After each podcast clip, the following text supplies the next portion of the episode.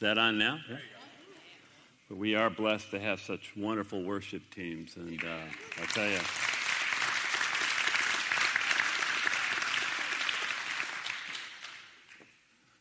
Like I like to say, uh, I'm paid to be good, and these guys are good for nothing. Isn't that amazing? That's, that's awesome to have something like that. Well, there were these uh, men, and uh, they were at a deer lodge, and uh, obviously they were going to have to sleep together, but no one wanted to sleep or room with Bob because Bob had a snoring problem. And so they didn't think it would be fair, you know, to uh, just have one guy room with Bob. So they agreed that they would take turns rooming with Bob. So there was the guy, uh, first guy, you know, he, he, he, rooms with Bob and he comes down the next morning to, to, breakfast and his eyes are just bloodshot. His hair is disheveled and everybody's going, what, what, what, what's the problem? And the guy goes, man, can that Bob snore? I just stood up all night and I just watched him. And uh, so the next night came, second guy had a room with Bob and kind of the same drill. You know, he comes down and his eyes are all bloodshot, hair disheveled. I mean, he just looks terrible. And everybody says, Well, what happened? And the guy, the guy goes, Man, Bob, when he snores, I mean, he just shakes the roof. And I just stayed up all night and I just watched Bob. And uh, finally, it was Fred's turn. And, and Fred was a, a cowboy, older guy, about, you know, 60 ish, tan skin, leather skin. I mean, he was a man's man. And, uh, so the next morning, Fred comes down to breakfast, and I mean, he is bright eyed and bushy tailed, and he goes, Hey, man, great morning, isn't it? And everybody goes, What happened? And Fred goes, Well, when it was time to go to bed, uh, I just went over to Bob's bed and I just uh, patted him on the back and uh, I tucked him in, and then I gave him a kiss on the cheek. And he stayed up all night and he watched me. So you have to see, you know, Fred's probably a Fred's actually a pretty smart guy.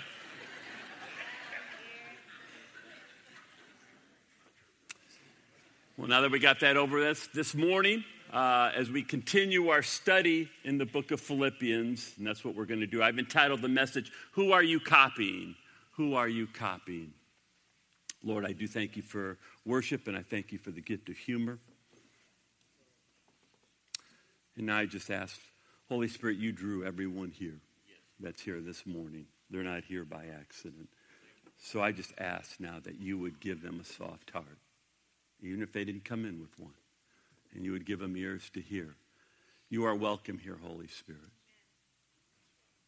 You want to bring life to every single person here, and I ask that you would breathe a fresh faith within this room, a faith to really begin to trust in you and not in ourselves, and a fresh hope. I ask that you would fill me from the soles of my feet to the crown of my head. And I ask truly that the words that I would speak would not be my words, but they would be your words of life. And so I just thank you for what you're going to do now, and I just praise you in Jesus' precious name. Amen. You know, if you are a Christian, if you're a follower of Jesus, and you have the wonderful privilege, the exhilarating privilege of having the great and grand goal of looking like Him. Well, that brought some excitement. Amen? I mean, think about this. There, there's no greater goal in life than to look like the king of the universe. And by the way, you know how you get there? Suffering, pain, dying. Now it's counterintuitive. You go, what do you mean dying? I mean dying. What Jesus meant, you saw that scripture up there, Luke 9 23, dying to your dreams and your goals and desires so that he can live through you. The Holy Spirit can live through you and bring his dreams and goals and desires, which are far greater than ours, right? Now, let me throw out this question to you. Just let me put it out there. Have you ever considered that you are a role model? Someone is copying you. Amen? Oh, me? What are they seeing, right? What are the people seeing? We are a role model whether we believe it or not. Somebody is copying you. Now, you know, I remember when I was in school, high school, I was told, do not copy. Do not copy your neighbor's test. Do not copy your neighbor's work. Just do not copy. In academia, there's a fancy name for it plagiarism. Now, I always thought copying was the highest compliment you could pay somebody, so I was regularly complimenting people. But my, my teachers didn't appreciate that, you know, viewpoint of things. But with all seriousness, copying is not always bad. In fact, I'm going to tell you this morning that it is essential. Copying is essential for learning. Don Shula, Skip, can you put up his picture? Some of you might remember Don Shula. He's a legendary coach for the Miami Dolphins. He actually came to the Dolphins in 1970. In their first four seasons as a franchise, they had a stellar record of 15 wins and 29 losses not too good. Not exactly what you would call a winning record. Shula, on the other hand, came from the Baltimore Colts, and in seven seasons, he had compiled an impressive 71 win, 23 loss record and two world championships. The big question for Don Shula was this How do you take a losing team and turn it around to a winning team? So, you know what Don Shula did? He brought all the Miami Dolphins into a room. He turned the lights out and he rolled a projector and showed them film. Two hours worth of film. And you know what was on that film? Not how to block and tackle.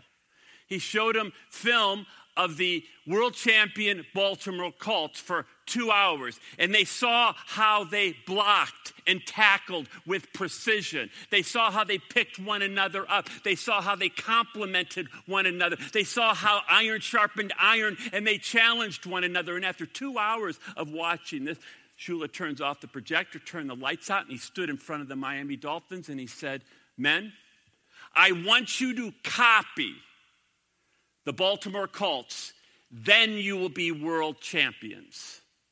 And history records one year later, 1971, you can check it out, the Miami Dolphins won their first Super Bowl. 1972, the Miami Dolphins had a perfect record, culminating in winning their second Super Bowl. And by the way, that record still stands today. That is the power of imitation. That is the power of imitation. And the Apostle Paul writes in Philippians chapter 3 and verse 17 this Dear brothers and sisters, pattern your lives after mine and learn from those who follow our example. Do you know that there's been reams and reams of study just reams and reams of study on the power of imitation. For example, one study was done by Darcy and Waldorf. They are two social scientists, and listen to what they found out. A little child up to the age of seven is essentially imitative. He learns by doing what he sees being done around him. Now, listen to this. Fundamentally, all activities of the child's early years are imitation expectations. And by the way, I want you to know that even as the child goes into the teenage years and grows up, we still learn primarily through copying through imitation. Why do you think a doctor goes through three years of, of, of classwork? Then what do they do?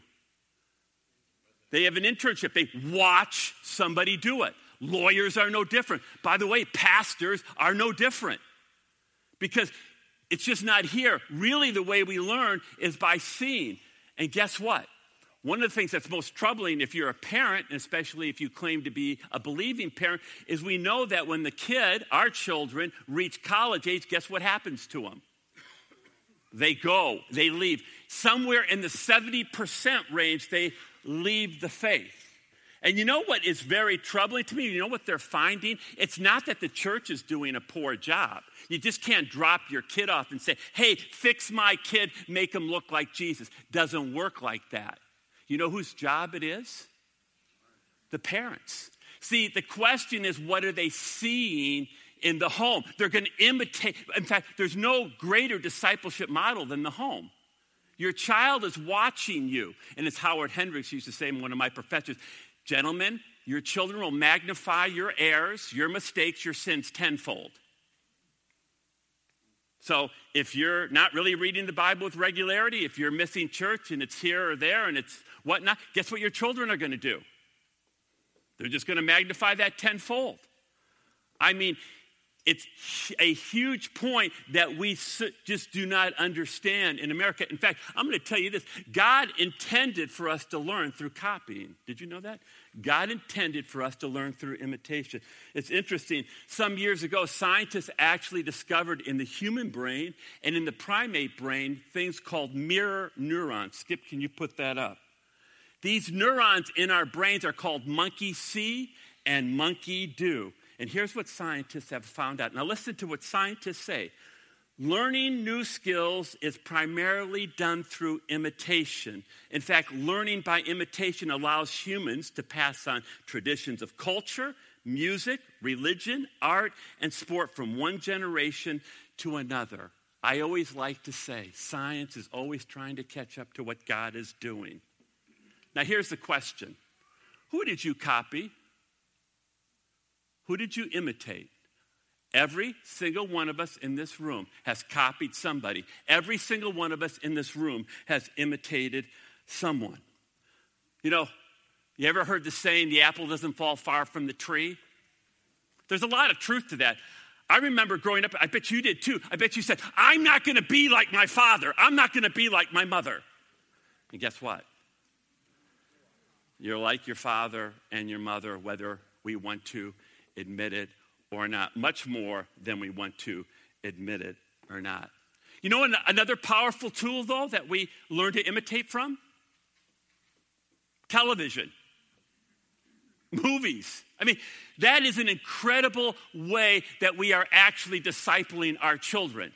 I mean, they watch the zombie tube, they watch the movies, and they actually are learning to imitate. We don't realize just how powerful, powerful tool that is for Satan. You know, I, I minored in psychology, and one of the interesting studies they did was on men who rape. You know what they found out about men who rape? You know what they were doing beforehand? They were viewing pornography. That's right. They were viewing pornography. And in viewing pornography, it caused them to view women differently. It caused them to treat them as an object. It has been a proven fact that men who view pornography are going to be more aggressive towards females. That's an absolute fact. See, that's the power of visual. We're copying. You know what else they have found out? Violence.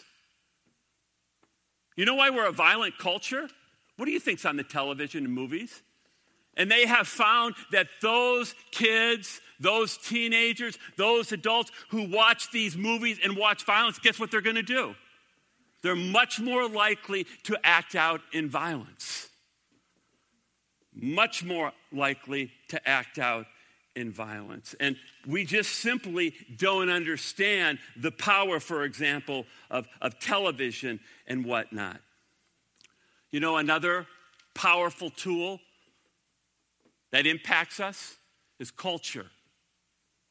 We mirror culture. Do you know that, you know, we, we live in America, we live in the American culture, and guess what? We divorce like our culture. That's what our culture does. We, we dress like our culture. Where do you think men get the idea of wearing skinny jeans?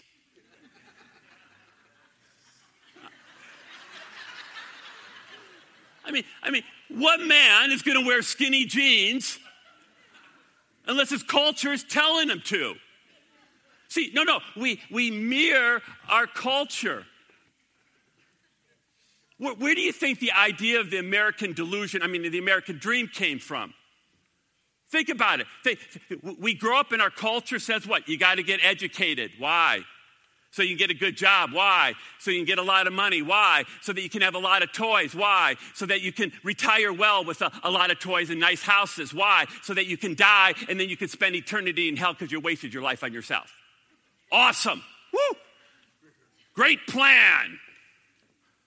That's Satan's plan, by the way. That is Satan's plan.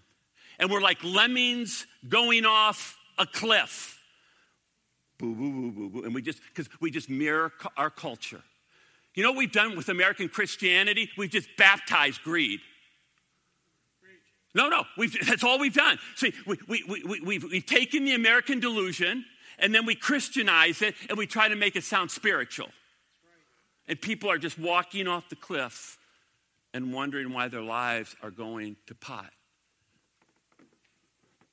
Well, now that we're all sufficiently encouraged, let's talk about hope. You know, in many ways, I represent that hope. Many of you know that I grew up in the promised land, Minneapolis, Minnesota. My parents were professionals. Father was an executive with Honeywell. My mother was a secular psychologist. And you know what? They were poster children children, if anyone was, for the American delusion, the American dream. Whew. I mean, they hammered it. You know, son, life is about getting a good education. You got to get that good job, so you got to make a lot of money. And it's about, you know, and you know what they created by 21 years old? You know what I was by 21 years of age? I was a narcissist. I was a flaming narcissist. I see, I thought life, life was all about me. And you were here to serve me. The world was here to serve me. And, and, if I believed in God, God was here to serve me. I know I was a flaming narcissist. Does it sound familiar with our culture right now? Entitlement? I mean, that, do you wonder why we're so angry? Have you ever wondered why our culture is so angry? No, I was angry. You know, I was angry because you weren't cooperating with me. How come you're not giving me the job that I want? How come you're not giving me the money that I want, the lifestyle that I want? No, I was a flaming narcissist. America's angry. You know why we're angry? Because we've been taught that we should all get the American delusion, and if we're not getting it, we're angry. And you've got our cities in flame because we're angry. And you know what else is inside of us? What else is inside of us is envy. You know, we're envious of people who do have it. We're greedy. We're lustful. You know what we are? We're walking little hells. You know, someone comes walking up to you and says, Hey, what's your name? Just say, Hey, my name's Hell. I'm going to bring it to you today. it's the truth. I mean, people are so angry on the inside. And wherever you go in your relationship, we wonder why our marriage relationships don't go. We're angry. And so we're bringing hell into our, our, our marriages and whatnot. No, it, it, it, it's just a tragedy of what's occurring. You got to understand this. And you know, then, uh, and, I, and no, I was a mess at 21. My wife's in the audience. I was a mess. And then, then I met hope. I met love. I met grace. Personified, that's Jesus. And Jesus is a game changer. I have never, ever recovered from my encounter with Jesus Christ. He profoundly changed me forever and ever. In fact, do you know that Jesus is still in the miracle business? Does everybody realize that Jesus is in the miracle business? No, raise your hand. You know what the greatest miracle is? 2 Corinthians 5:17. Look at this if anyone, if anyone belongs to Christ, they have become a new person. Look at that. The old is gone and the new life has begun. That verse is incredibly powerful. Do you believe it? Do you believe it? See, I don't think I don't think we do. No, I don't think we do. Let me change Jesus' metaphor here. I think the vast majority of people that I've seen are still in prison. No, they're still in, I, I watch them. They're in the prison of their pain. And they go over and over their pain. They're in the prison of their failures. They're, they're, they're, they're in the prison of, of, of, of not having, of, of missing out. They're, they're, they're, they're in the prison of their strongholds.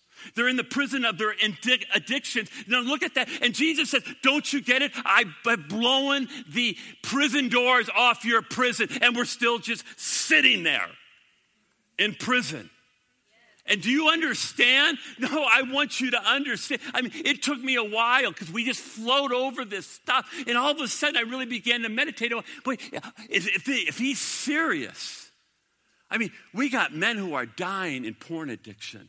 They're just going down the sewer. We got people on drugs. We got people on alcohol. We got people with all kinds of addictions and strongholds. And this thing is life. And all of a sudden I began to meditate on it. I said, Jesus, if this is true, then I need you to set me free from my sexual problems. I need you to set me free from my alcohol problems. I need you to set me free from my performance issues.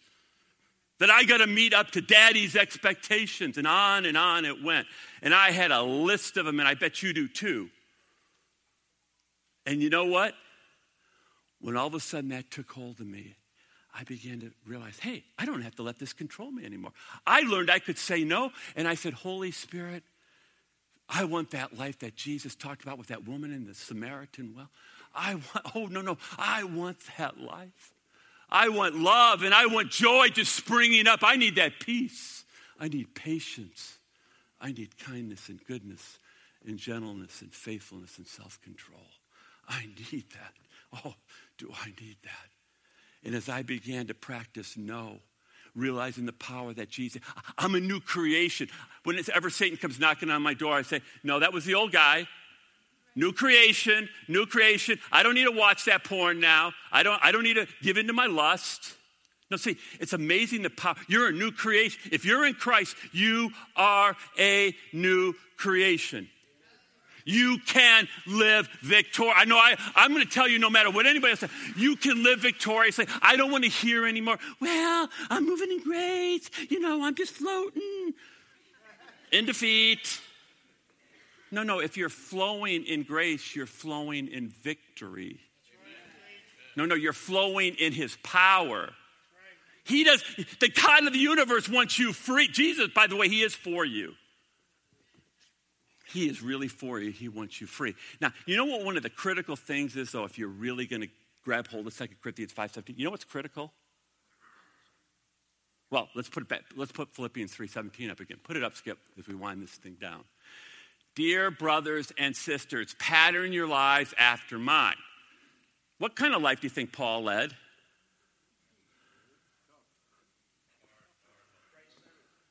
Defe- defeated or victorious? Defeated or victorious? Victorious. Right. Good answer. And he says, then learn from those who follow my example.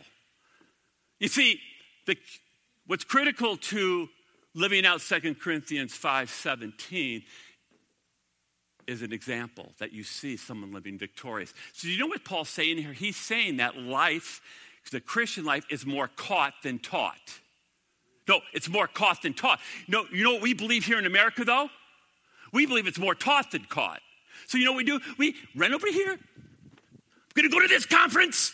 We're going to get all this information. Then we go back over here. We're going to go to this conference, and we, we you know, we're, we're going to get some more stuff, and then we whoop, whoop, got to go over to this conference, and we, we got we're, we're just conference junkies, and nothing changes. No, no, nothing changes. See, it doesn't work that way. You know, in Paul's day, they had a saying, DTR. That does not mean define the relationship. It does mean dust of the rabbi. Skip put up the picture. You see, in Paul's day, you know how they learned? They didn't just listen to the rabbi. Jesus was a rabbi. How, how many people know that? So, did Rabbi Jesus say to his disciples, Come listen to me? What did he say? Ah. Isn't that beauty of that system? Beauty of that system. See, yes, there was instruction, but much more the disciples saw how Jesus lived out Christianity. They saw how you could live victoriously. See, now here's, here's the big question as we wind this down. Who have your rabbis been? Who have your examples been? Who have your teachers been? What, and what have you learned from them? You see, I was fortunate in this. I mean, God really had grace on me. After I got saved rather radically at 21 years of age, I mean, I was a raving mess, so it's possible, depending on how you view me, but it's possible to actually get your life somewhat victorious. No, it really is. And you know, my first rabbi was Rabbi Ron. First Southern Baptist Tucson. I, I was at the University of Arizona, And the closest church just happened to be First Southern, big church actually. Ron Hart was the pastor. And, you know, Ron had actually, I, I was very fortunate to have Ron. You know, he, he actually got saved out of the rodeo circuit. So he wasn't, you know, Mr. Rogers. He wasn't this milk toasty guy. You know, no, this guy was a man's man. By the way, it's good to be masculine. If you're men, you need to learn to be a man. God created them male and female. Not in the middle, not androgynous, male, female. We need men to be men. I was fortunate, not, not a worldly man now, I'm talking about a godly man. And so I have Ron Hart, this godly man, big church, you know, and he actually can make a fair amount of money. But you know what Ron taught me? He lived simply. He lived simple. I went and saw his house. He dressed really simple. I mean, he got the Sears specials for dressing. And he preached simply. I mean, in fact, Ron, whenever he took a text out of the Bible, no matter where it was, he would make a beeline for Jesus. And he would give you Jesus at the end. He used to tell me, Frank, you haven't preached unless you've given him Jesus. I mean, you cut Ron and he bleeds Jesus. See, so I learned from him simplicity. No, it's great because what you see out there with with what's going on in the pastoral world, you, you see just the, you see extravagance. I mean, it is just turning people off. But I learned from him what a minister looked like, what a pastor looked like, what a godly man, pastor looked like. You know, my second mentor that I remember very clearly uh, was a guy by the name of Tim. He was actually a chemistry professor at the University of Arizona. And I remember going to his office. It was about eight o'clock in the morning, and I, you know, I knock. He says, "Come on in." And there he is. He's at his desk, and I don't know what he's doing. I think he's correcting tests or whatnot. Like I said, it's eight o'clock. He's got a chair right next to his desk. So I sit down at the chair, and you know what's right on top of his desk? Bible. Now, this is this is 81, and I'm going, wow, that's that's that's brash science department. This guy has a Bible out on his desk. And I asked him about it. I had no filters. You know, I said, What are you doing with the Bible on your desk? And he goes, I come in here at seven o'clock. I study my Bible from seven to eight. And I mean, you could see the pages were ragged. This guy had underlined it, different colors. No, it was, it was incredible. I mean, see, this guy's, he's teaching me as, as, I'm watching. Then he said, I start to take students at eight o'clock. And he said, oftentimes they'll see the Bible and they'll ask me, What is that? And he'll tell them it's a Bible. And then he would share his faith. Now, I want you to hear the story. This man has a young wife, two kids, and it wasn't that long after it that uh, they did not renew his contract at the University of Arizona. Just want you to know that. Now, remember, this guy has two kids, two little kids. He was willing to do that. And I remember how he took it, though. That's what, you know, I, I didn't know what to say to him. He goes, Frank, you don't need to say anything to me. I just want you to know that God is good and his plan is always good, even when you don't think so. You never forget that God is good and his plan is good, even when you don't think so or understand it. And you know what I learned from Tim? I learned the importance of getting alone with God, finding that time. I learned the importance of courage. That no matter what, no matter where you are, stand for the truth, even if it costs you. And you know what else I learned from him? Trust. He trusted God. And by the way, he did get another position, another job. Last person, I just, before we close out, I'd be remiss. I had one other mentor. His name is Howard Hendricks. Skip, can you put up his picture? There he is. He was professor at Dallas Theological Seminary, taught me homiletics, taught me many things. You know, if you've never heard Hendricks, he's dead now. You can Google him and hear him. He's the finest teacher, bar none, I ever heard. He kind of remind me of the Christian Don Rickles. He was funny too. And, uh, but, you know, no, no, this guy was really good. He was in demand. And one time I remember in class, you know, a guy asked him, uh, Dr. Hendricks, why don't you go on the speaking circuit? You know, you could make a lot more money. By the way, this guy started out in a trailer. You ought to see it's like live simply. Unbelievable. No, how, how, how, how, this guy lived. They said, Dr. Hendricks, you, you, you really could, you know, be one of those modern day guys is what they were really saying, you know, ma- ma- making 500,000 or whatnot. And you know what Dr. Hendricks said? He said, men, God called me to train men for the ministry, period. And that's what I intend to do till I die. That's exactly what Howard Hendricks did.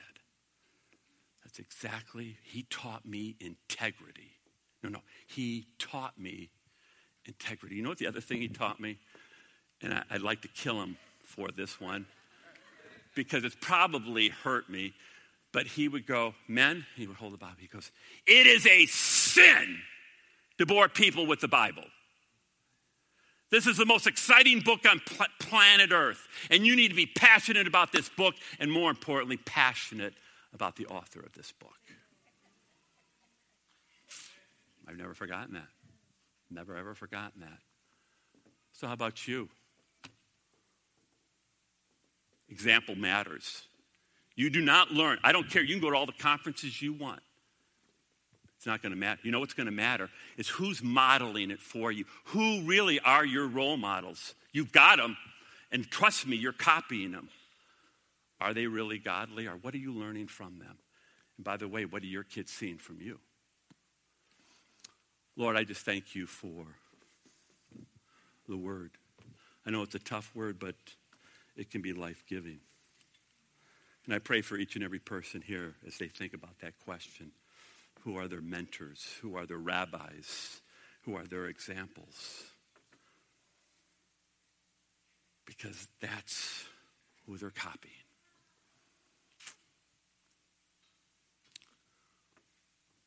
And I pray here that you'll help us at Bethlehem Community Church to raise up godly leaders, more and more of them. We need godly men and women and I thank you for the ones that we have, Lord. I do. I thank you for the ones that we have. Huge responsibility because people are watching. How do we live this thing out? How do we live victoriously? And so I pray that you'll raise us up more godly men and women so that we can see how to live this thing out. We can all hear, well done, good and faithful servant. And I ask for this in your precious name. Amen. Does your Savior live? Does he live through you? That was a little less. Hopefully, to be a little more. Because that's exactly, he does live. We're going to see that in a couple weeks. Can't wait for Resurrection Sunday, right?